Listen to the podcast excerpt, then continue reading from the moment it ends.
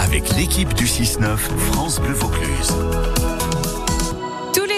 Raconte les trésors cachés du Vaucluse avec des endroits uniques en France comme Gordes.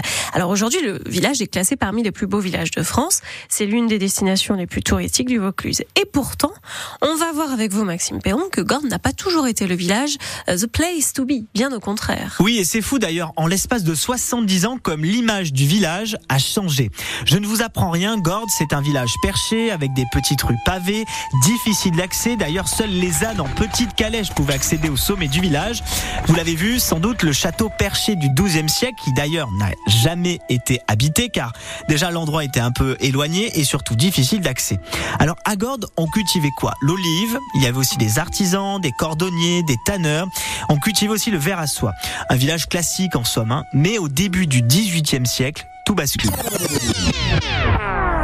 Je ne vais pas dire qu'à cette époque, Gordes était un village maudit, mais franchement, tout laisse penser que ce village n'a pas eu beaucoup de chance. D'abord, c'est la misère qui s'empare du village, avec les maladies, une forte mortalité infantile, et puis la peste aussi qui fait des ravages, qui décime plus de la moitié du village. Dès la fin du 19e siècle et au début du 20e, Gordes est victime aussi de plusieurs tremblements de terre avec des destructions très importantes. Et puis il y a aussi l'agriculture autour qui est victime de maladies.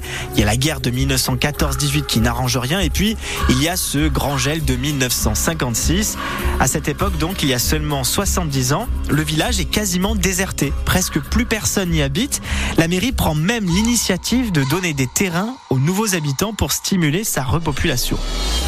Il faudra attendre en fait les années 60-70 pour que le village renaisse grâce aux artistes qui tombent littéralement amoureux des ruines du village, de sa lumière et de son panorama. Alors je pense à Marc Chagall, Victor Vasarely, Willy Ronis, Picasso. En fait, le village dans les années 70 bascule et devient un endroit très touristique, the place to be.